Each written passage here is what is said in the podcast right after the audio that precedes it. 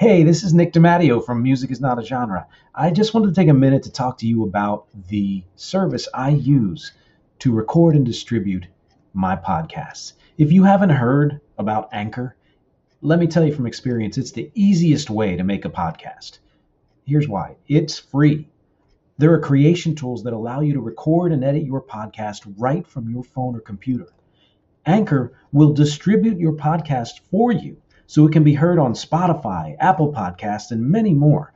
You can make money from your podcast with no minimum listenership. It's everything you need to make a podcast all in one place. So please take a moment out. If you are planning to create, record, and distribute podcasts, take a look at Anchor. Download the free Anchor app or go to anchor.fm to get started.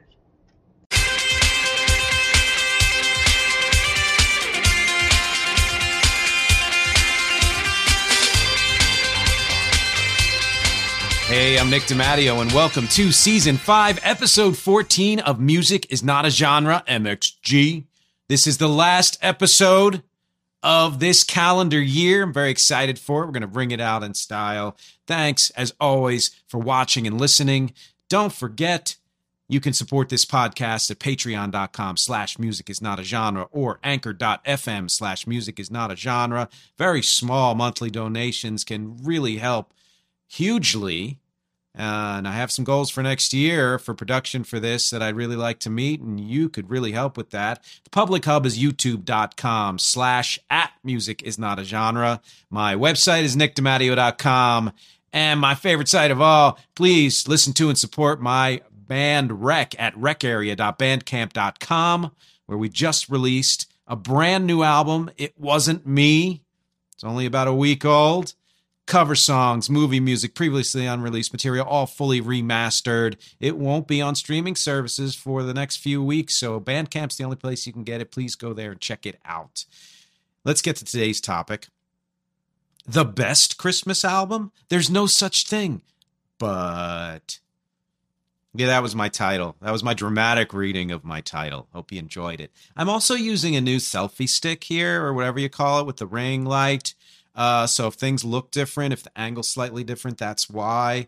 That stalwart of mine that I've used for 3 years finally broke and died, and there was nothing else I can do for it. So please welcome the new production team member here, Torjam, I think, selfie stick. I don't remember. So this is, yes, another holiday, and in particular Christmas episode. At the end of each calendar year, I have tended to do that, at least for the last 3 seasons. Next year, I think I might switch it up, do something a little different. But, you know, I have a year to think about it. So we'll see what happens when we get there. And this year, I'm going to be doing a few things. I'm going to do a little genre hop through Christmas albums, some of my favorites, some notable ones, just quickly, because that's not what this particular episode is about. But it's a nice place to start. I am going to go through my little black book. For those of you who are just listening, I am pointing at one of those Case Logic CD cases because I'm trying to conserve space here. And I have so many CDs, even though I got rid of so many a few years ago, that I don't know where to put them all. And I don't want to throw them out. And I want to keep the artwork. So I have gotten rid of these here, or kept some of them, but the jewel cases, which I use for other purposes sometimes. And I'm just putting everything in this Case Logic. And the great thing is, the first thing I put in there were Christmas albums. So I'm going to be riffling through that. And then I'm going to mention some of my favorite Christmas albums and determine if maybe one of those is the best Christmas album ever. And I'm also going to go through some new things that are new to me, things that are new to this year, and talk about a couple of those songs and albums. And then finally, a little end mention of what I think are both the best and the worst Christmas songs, and I'll explain my reasoning when I get there. So let's get right into it. There's a little overview.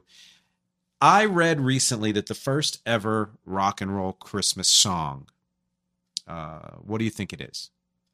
No, it's not Run, Run, Rudolph. It's not Darlene Love. That was a few years later. Christmas Baby, Please Come Home, and the Phil Spector. It is not Jingle Bell Rock. Beaten by a couple of months, Jingle Bell Rock was It's Christmas Time, Pretty Baby by Elvis. It surprised me for so many reasons, but mainly because I didn't think Elvis got there first. You know, I honestly thought all these years that it was Chuck Berry, because Chuck Berry was the first in so many things. And I have to be honest, that's actually, that album that comes from is actually a really good album. And I'm not the biggest Elvis fan in the world, but I enjoy the Christmas, his Christmas album very much, and that song in particular, which I believe was an original, was considered the first released rock and roll Christmas song. And that kind of gets into a point that I will bring up a couple of times here, which is, for whatever reason, for me in particular, and I think for a lot of people, it's easier to get into cheesy music around the holidays. Or let's say music you particularly wouldn't normally listen to. Let's put it that way. Let's take the judgment out of it and say, oh, there's a certain kind of music that you might think is just not interesting to you, or you've heard so much of it before, but then when Christmas time comes, all of a sudden, all bets are off, right? And that, to me, for me, is that Elvis album, absolutely. There have been a ton of rock Christmas albums and songs since then. Some of the ones in no particular order, Phil Spector's, which was a revelation when it came out. We all know Phil Spector's history, but we have to give props to the artists on that album for killing it. Again, Darlene Love. Beach Boys did stuff. I just threw in here for fun, I think recently, last year or two, Judas Priest's Rob Halford put out a Christmas album that sounds like, you know, vintage Judas Priest, honestly. And if we want to throw that in here, I guess you'd call this more alt than rock, but who cares? Because genres, you know, suck. Weezer's Christmas album is a lot to me like Weezer's covers album, which is, they're not bad. Now, that said, I think the Christmas album's better than the covers album because it sounds more like Weezer. So they take these songs and interpret them in a Weezer way. And I think listening to all of those songs back to back gets to be a little bit much, but that's just because I have this kind of love-hate thing with Weezer, you know? And believe me, this is not what this episode is about. So I'm just doing like an overview like this and just naming a few things. Before I get more into the alt thing, of which I haven't listed much, I have to make mention, and I may have mentioned this before, of two things. One is the Beach Boys song, Ooh, Merry Christmas Time, Christmas comes this time each year. I love that song, but it always makes me laugh because that's such a self-evident line, Christmas comes this time each year. I think that's what it is. Yeah, this time is, it's kind of funny to me. Think about it. Then the Beatles never officially put out a Christmas song as a single or a Christmas album, but every year for their fans, for I believe 8 years in a row, I want to say it was 62 through 70 or 62 through 69, you know, those 8 years, they released for their fans one of those floppy like fan 45s, I believe it was. I think so. I don't have all the details here. But one year I listened to all of them back to back in sequential order, chronological order. I think I found them on YouTube. Somebody put them all together. And wow, talk about a trip. Talk about going from that kind of early rock and roll sound, the somewhat innocent sound, but with a lot of energy, to more and more complex and then just completely out there. It is absolutely a trip worth taking. It doesn't really qualify, you know, as a song. I mean, that first one, Christmas time is here, or whatever it is, that's a song. But, you know, and they do some other kind of Christmassy Beatles songs. But the trip itself is just wild. Note there. Okay, so I'm going to mention A Very Special Christmas, volumes 1 and 2, because there were two put out, and these all kind of alt stars in the late 80s, early 90s. I don't know much about the second one. I looked through it, and it doesn't seem like it was quite as kicking as the first one. But that first one is a classic to me, and I think I think, the hell with this. I'm going to break out my black book now because I think I have that here. And you're going to see me probably put some, you know, yeah, here it is, some glasses on so I can read this shit. And here it is. So let me show it to you. Oh, this is A Very Special Christmas 3. So I think I have A Very Special Christmas 2 on what's it called? On cassette. And so I didn't take that out. But this is an interesting one. Jeez. So this was 97. The first one was what? 90, I think? 89, 90. And then 92 was the second one. 97 is this one.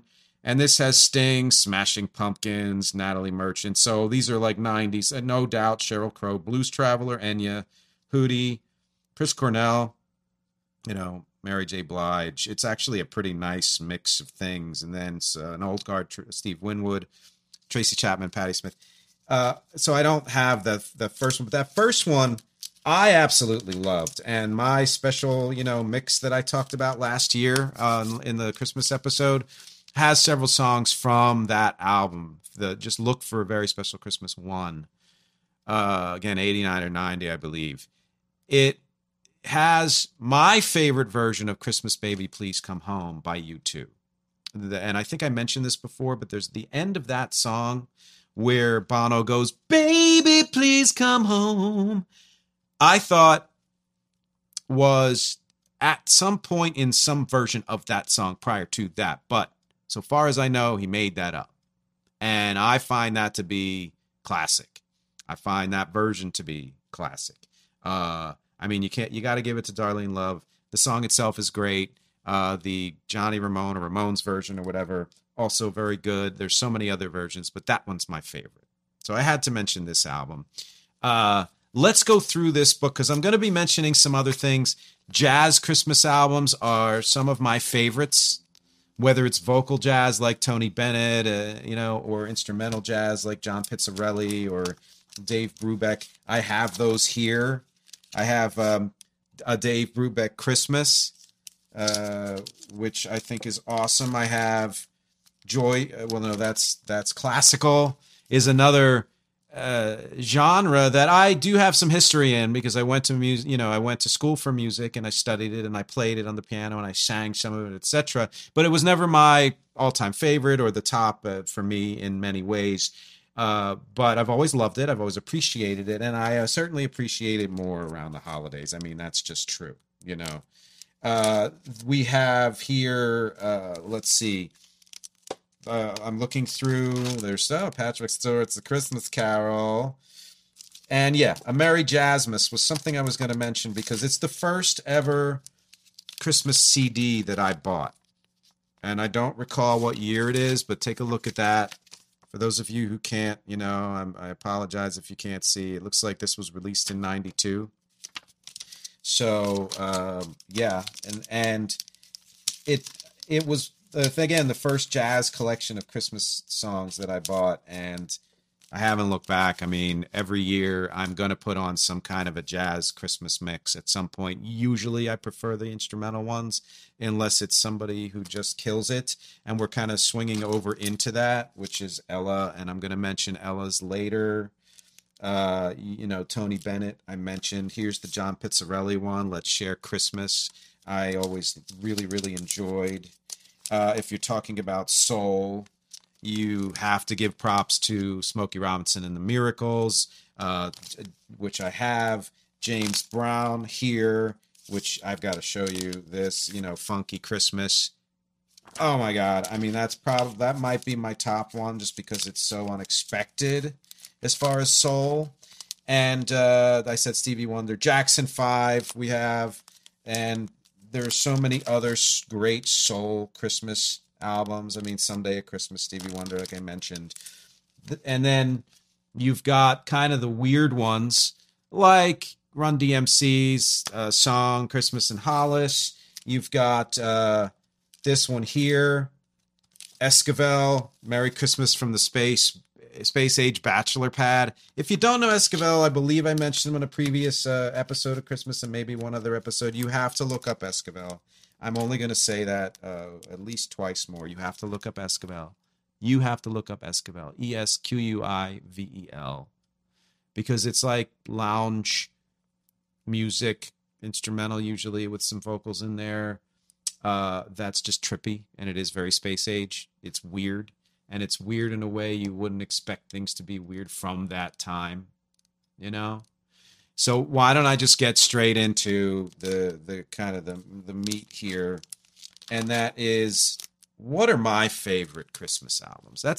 It's not easy, because again, I'm more prone to liking Christmas music and music this time of year for this time of year than any other time of year. It's just that kind of festive feeling, and why not? And it opens me up to being even more forgiving when it comes to certain kinds of music and all of that stuff. So I'm just going to mention these in no particular order other than what I wrote down. And that is, here we go. Number one, and these are candidates for the best Christmas album ever. One of you may believe that one of these is the best Christmas album ever, or I may not mention anything anywhere near that, the one that's your favorite. And that's okay too. You know, in fact, I'd like to know. Comment. Tell me what your favorite Christmas or other holiday time songs are or albums are, because I'm going to be doing that, you know, and I'm going to pass judgment. I'm going to make a judgment call. Ella wishes you a swinging Christmas. I mean, I'm going to mention one line. It's in the bag. If you know this album, you know what song that comes from. And you know why? That's just one reason it makes this entire album awesome. I mean, Ella is awesome. You know, when I heard her do a Cream song earlier this year, it was like, oh, so she could do anything, you know, and could make it her own. And of course. But, you know, you need to be reminded of that with a lot of people, legends, and people that you may not know their whole catalog, you know. Ella wishes you a swinging Christmas, 1960. Absolutely incredible. Lou Rawls, I mentioned last year. It got me on a kind of a tangent with some great results this past year. I think it was last year. Lou Rawls, Merry Christmas, ho, ho, ho. Why, right? And I'll just briefly go over it again, because, again, like I said, I dedicated an episode to this. It's, you say, okay, Lou Rawls, good singer, fine. You know some of the You'll Never Find and some of his 60s stuff, but that's it. But then you listen to this album and you're like, it would have been great to see him live, because he just blows you away. And this album is so Lou Rawls, but such good songs. I think his version of What Are You Doing New Year's Eve, very different than you hear that. Think of that song and in your head you hear Melancholy. That's not how he does it. It's my second favorite version of that song. 1967 album, which brings me to the album that has my first favorite version of What Are You Doing New Year's Eve, and that is the 1993 album When My Heart Finds Christmas by Harry Connick Jr. Ironically, the title song, the original, is not one of my favorites from that album, but I'm going to go through this list real quick, and I won't actually. I'm only going to give you the ones that are my super, super favorites. And that's number 3. It Must Have Been Old Santa Claus. Very New Orleans. Frickin' awesome. Ave Maria. I've sung that my entire life. I think I've done it better, to be honest. I Pray on Christmas is probably my top 2 favorites in this album. I Pray on Christmas from this album. Those of you who can't see what When My Heart Finds Christmas, 1993, Harry Connick Jr., and then the closer is his version of What Are You Doing New Year's Eve. There's certain vocal things he does for that. Of course, his piano's always been great. That When I Do That Song, I crib from that. I just do. It's my favorite version of that song. And then another favorite here. I don't have the CD, and, you know, that's okay. But this is a childhood favorite, and it's one that I've revisited many times. It's on my playlist. And it's still one of my favorites, and that is Eugene Ormandy and the Philadelphia Orchestra's The Glorious Sound of Christmas from 1962. Every year, as part of my dad's mix, which was first LPs and then I think burned onto recorded onto cassettes, that was played. And every year as a kid, I would wait for the song God Rest You Merry Gentlemen. I have a comment about that song title in a second. And would gallop around and around this area of my house, because that they kind of did like a horse galloping sound there. And it got me just so up. And so there's energy and there's beauty and it's orchestral and it's grand and it gets soft and it gets intimate. It's a really well done album, beautiful album. And it's, you know, Philadelphia Orchestra, and I'm a Philly guy. So, you know, that has a special place in my heart too.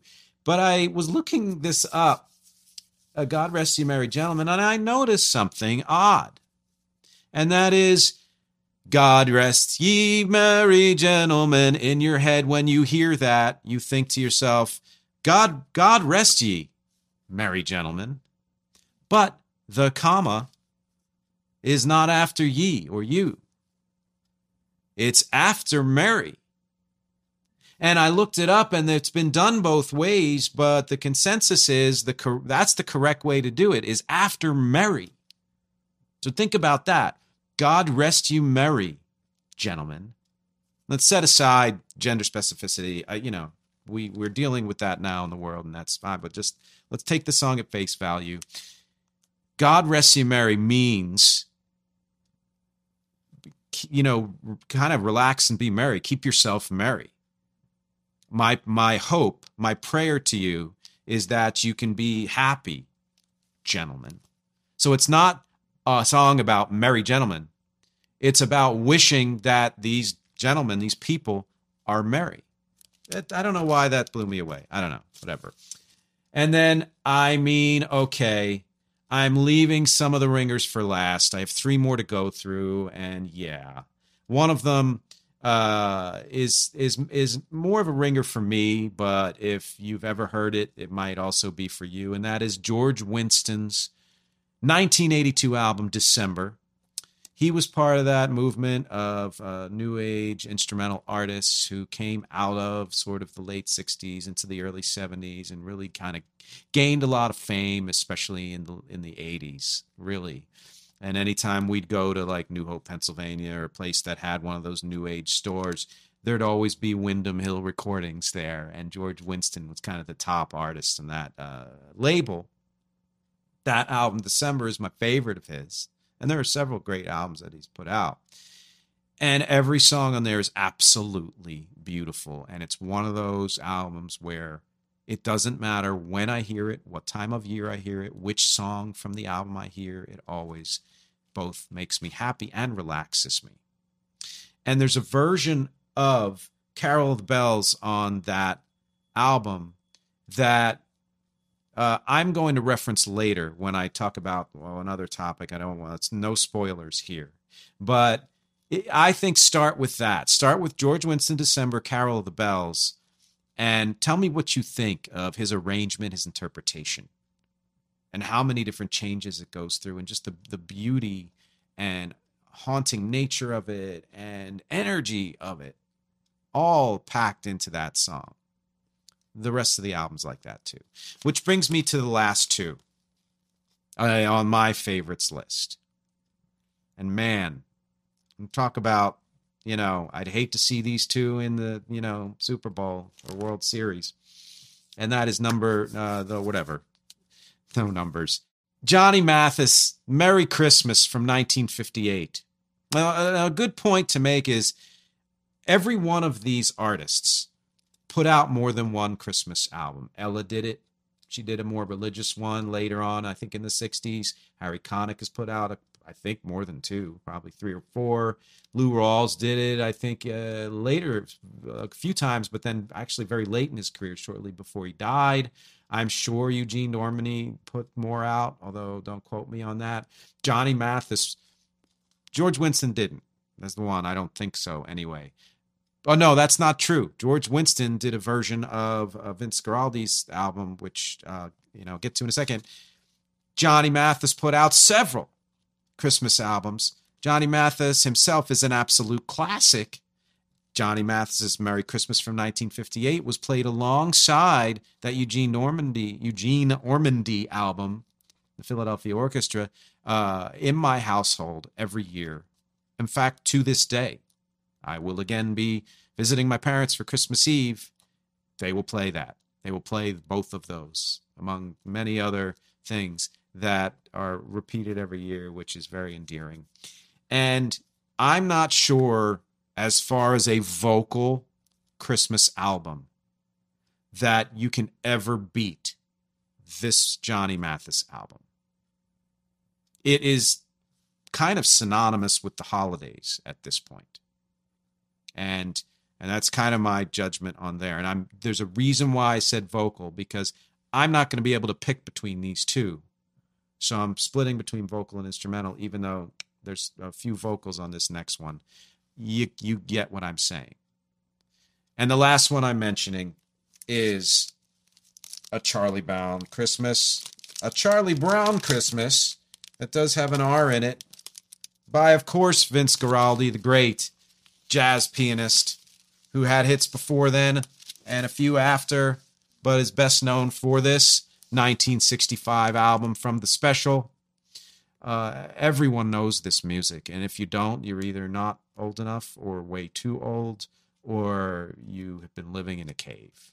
I may think maybe even more so than the Johnny Mathis album that people know this music.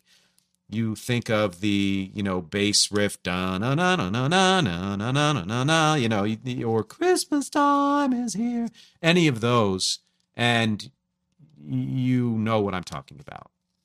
I would bet you that 98% of you out there know what I'm talking about. As far as an instrumental Christmas album, it can't be beat. It can't be beat. So what do I do, right? Vince Guaraldi, Johnny Mathis, two very different albums. One largely vocal, one largely instrumental. Beautiful for different reasons, fun and exciting and energetic and warm for different reasons. I wouldn't pick a favorite myself because all of these are my favorites, and those two are certainly, near the top with all seven of these that I've mentioned. But particularly these two, George Winston, Eugene Ormandy, forget it, all seven.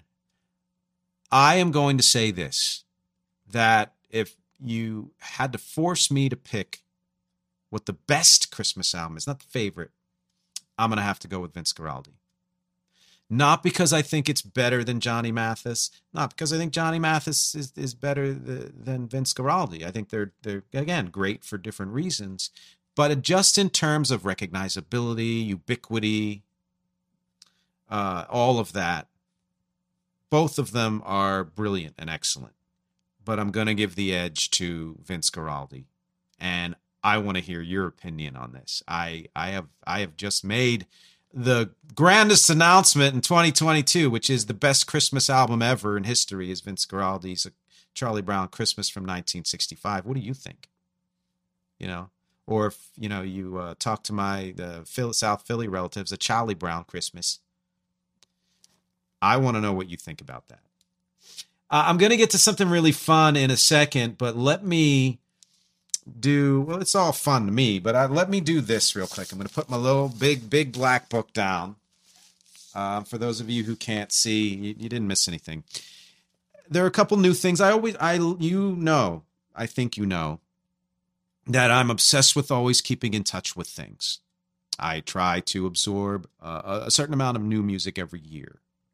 It's somewhat arbitrary, but I try to spread the net kind of wide. And that is true for Christmas songs as well.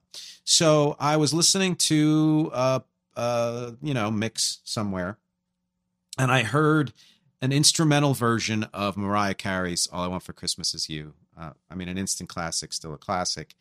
This instrumental version had this beautiful trumpet or whatever, and the trumpet sounded recognizable. And I said to myself, it sounds like Herb Alpert. But Herb Alpert was like 60s, 70s, 80s. I think he even had a hit in the 80s. I know he worked past that, but we're talking about a song that's 30 years old almost. Is this something that he did you know, in the 90s or in the O's before he died or something like that. These are the questions going through my head. And then I looked it up and was blown away by a couple of things. One is he's not dead. He's 87 years old and still kicking it. And why do I know he's still kicking it? Because this is a brand new release, a new Herb Alpert Christmas song, album, including his version of the Mariah Carey song. So look up Herb Alpert, All I Want for Christmas Is You. And if you like that kind of music, if you know who that is, or even if you just know the original song, I think you're going to enjoy it. Then we have another, this is going to be weird. And I'm going to say this to you. I have some friends in the band that I'm in who tend to like alternative music, etc., or progressive or hard rock or whatever. They both happen to really love Justin Bieber as well. And I know enough of Justin Bieber's hits to know that they're quality, etc. I'm not going to put him at the top of any of my lists, but I have respect. But that said, there have now been two Justin Bieber collab Christmas songs that I've enjoyed that I've put on my playlist. And one is from a few years ago, The Drummer Boy. I forget what the exact title was. That might be it. His version of Little Drummer Boy with whoever he collaborated with on that. But then one from last year, which I just heard for the first time this year, Lonely Christmas. I was again like listening and like, this sounds familiar. And I actually really like this song, you know, and my wife was like, that's Justin Bieber. I'm like, oh, there you go again. So for whatever reason, the Christmas stuff that he does, it's like I said with Elvis, you know. Earth, Wind, and Fire's song September. Everybody, well, no, I won't say everybody knows, but a lot of people know it.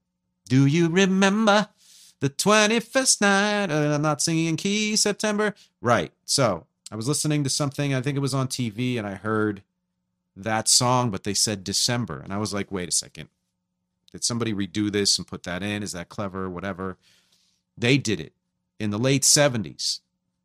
They just redid a version for their Christmas album and changed it to December, changed some of the lyrics. And I don't know how that many years have passed that I had never heard this before. So this is not new, but it's new to me. And so Earth, Wind, and Fire's December, that should be on everybody's playlist.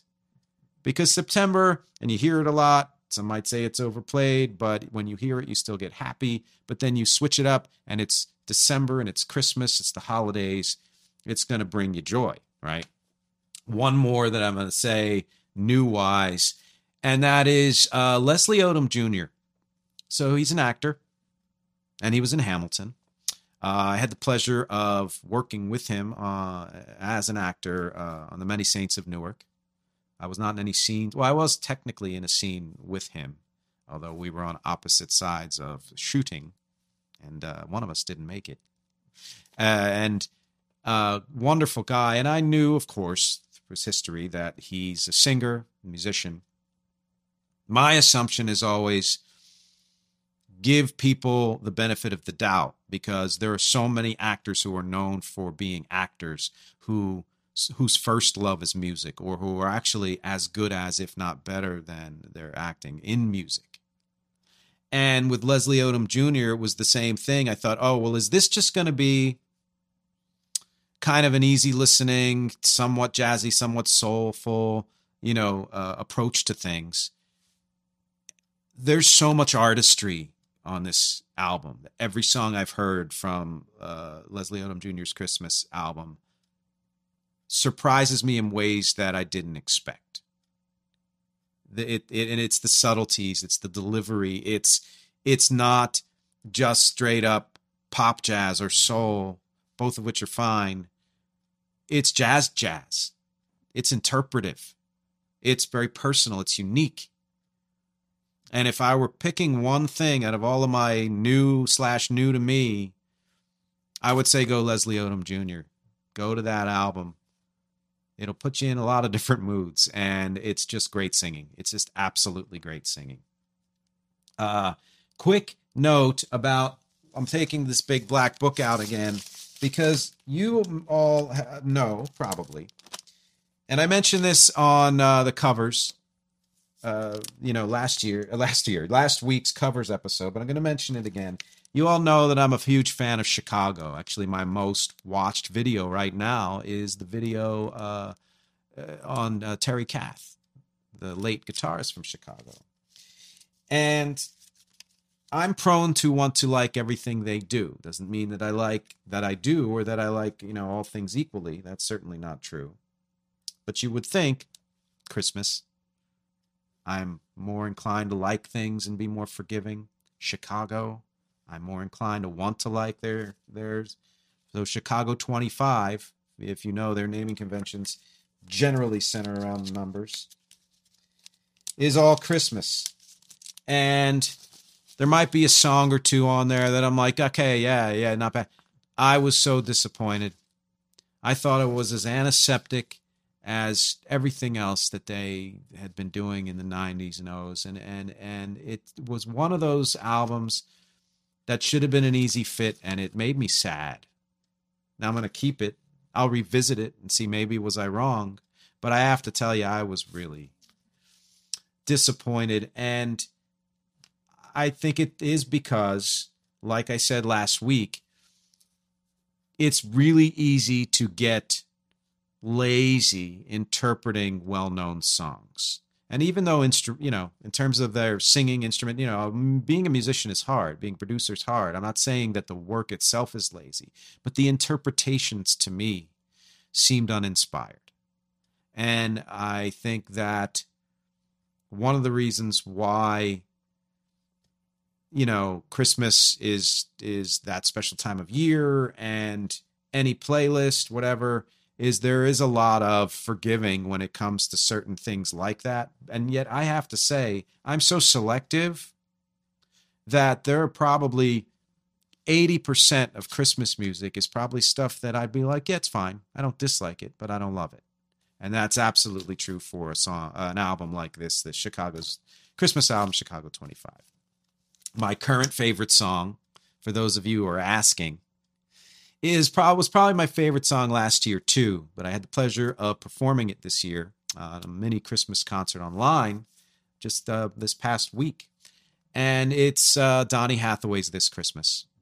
Hang all the mistletoe, I want to get to know you better this Christmas. I'm not warmed up. The song always makes me happy. There are some other versions that do it justice. There are probably quite a few that do it justice. I haven't heard that many of them. But this is one where you can't beat the original. And you should look up not just Donny Hathaway's This Christmas. Look up the video that went with it, this animated video that kind of has it's a 70s song, so it has that 70s animation feel to it, like a Fat Albert feel to it. Amazing song. Amazing singer. It's such a cool video. I may, if I have time, include a live version of that here at the end of this. I haven't decided yet. It is the holiday season, and there's so many things to do. If I don't, maybe one day I will record it well enough to be included somewhere. But just know that that's my current favorite Christmas song is Donny Hathaway's This Christmas. Which brings me to the last part of this episode, and that is another grand pronouncement. And it's about songs. This time, not about albums. That's why I left it for last. And that is, I'm going to name two songs, as I teased. One, I think, is the absolute worst Christmas song, and one is the absolute best. Not because it's the worst song ever written Christmas-wise or the best song ever written. That's not why. It's the overall package of my philosophy, which is if a song is good and fundamentally good in terms of its artistry and composition and craft, you can't do a fully bad version of it. There's no such thing as a fully bad version of a song that's that good. That's great. It's classic. Whereas songs that are mediocre or worse, yeah, now and then you can do a good version of those. Many have been done of many of those kinds of songs. But this particular song, I just maybe don't like, because I don't think it achieves what it sets out to achieve. I find it plodding. I find it boring. I find it uninspiring when it is intending to inspire. And I have never heard one single good version of this song. Never. Not if that was torn up and made into like punk. Not if it was a frickin' instrumental version, even without the treacly lyrics. And that is the song, Do You Hear What I Hear? There's something about just saying the title that actually makes me a little queasy. I don't know how to explain it other than I have literally never heard a good version of this. My dad used to do it live. I used to have to sing it with him in these big Christmas shows we did when I was a kid. Didn't even like those versions. And that's my grand pronouncement. Somebody were to ask me and or you, what's the worst Christmas song in the world? I'm going with Do You Hear What I Hear? It's 50 times worse than Grandma Got Run Over by a Reindeer. That's a classic compared to this. And I do like that song. But there is no bad version. Going back to the George Winston album, I mentioned this song, of Carol of the Bells. I've heard weird electronic versions. I've heard heavy metal versions. I've heard the classic versions. I've heard versions with vocals, versions without vocals and lyrics. I've never heard a version of Carol of the Bells that I have flat out said, I can't take this, or this is bad, or this is unlistenable. And that's why, because listen, there are so many great songs, Christmas, Chestnuts Roasting in the Open Fire, and all the classic Christmas songs, even All I Want for Christmas Is You, Christmas Baby Please Come Home. So many of these that have been covered. But even for those, you're going to find a version that's like, that's okay. It's not great. I can turn that off. They're not doing anything interesting with it. There's something about Carol of the Bells that it doesn't matter who does it, how amazing the performance is, how average the performance is. I've never heard a bad version of Carol of the Bells. So those are my grand pronouncements. Best Christmas album ever, Vince Guaraldi. Close second, Johnny Mathis. Worst Christmas song ever, Do You Hear What I Hear? Best Christmas song ever, for the reasons I said, Carol of the Bells. I don't know if you agree or disagree, but I'd like to. So please comment. Let me know what you think. And apologies to everybody out there who doesn't celebrate Christmas or who doesn't like Christmas music, although I have to have a serious talk to you. Whether you are into the holidays or religious or not, I'm not particularly religious, but I am into the holidays.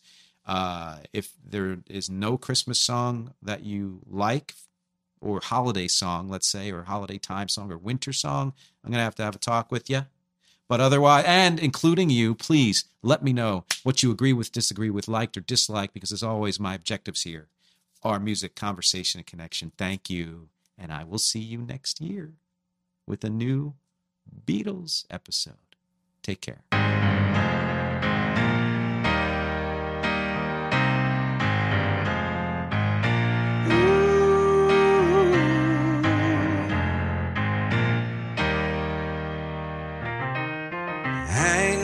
The mistletoe, I'm gonna get to know you better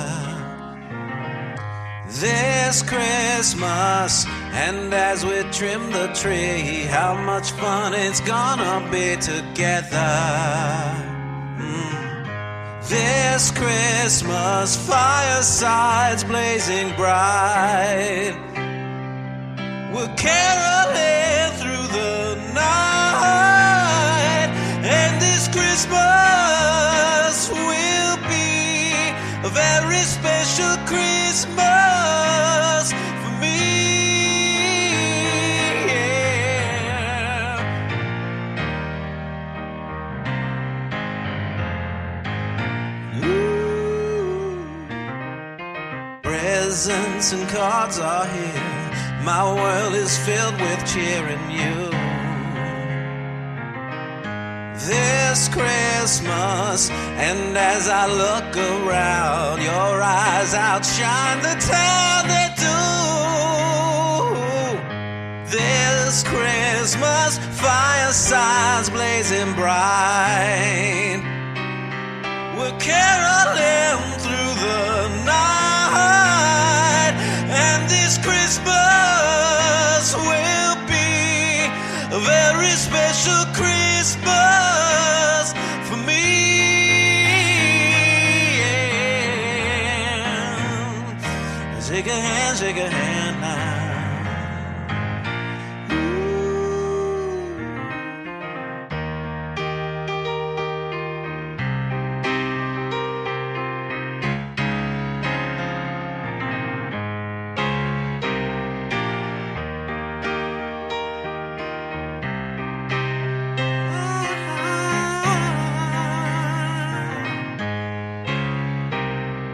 Fireside blazing bright, we're caroling through the night, and this Christmas will be a very special Christmas for me. Yeah, shake a hand, shake a hand. I'm gonna wish you a Merry Christmas all over this land. Ooh, Merry Christmas.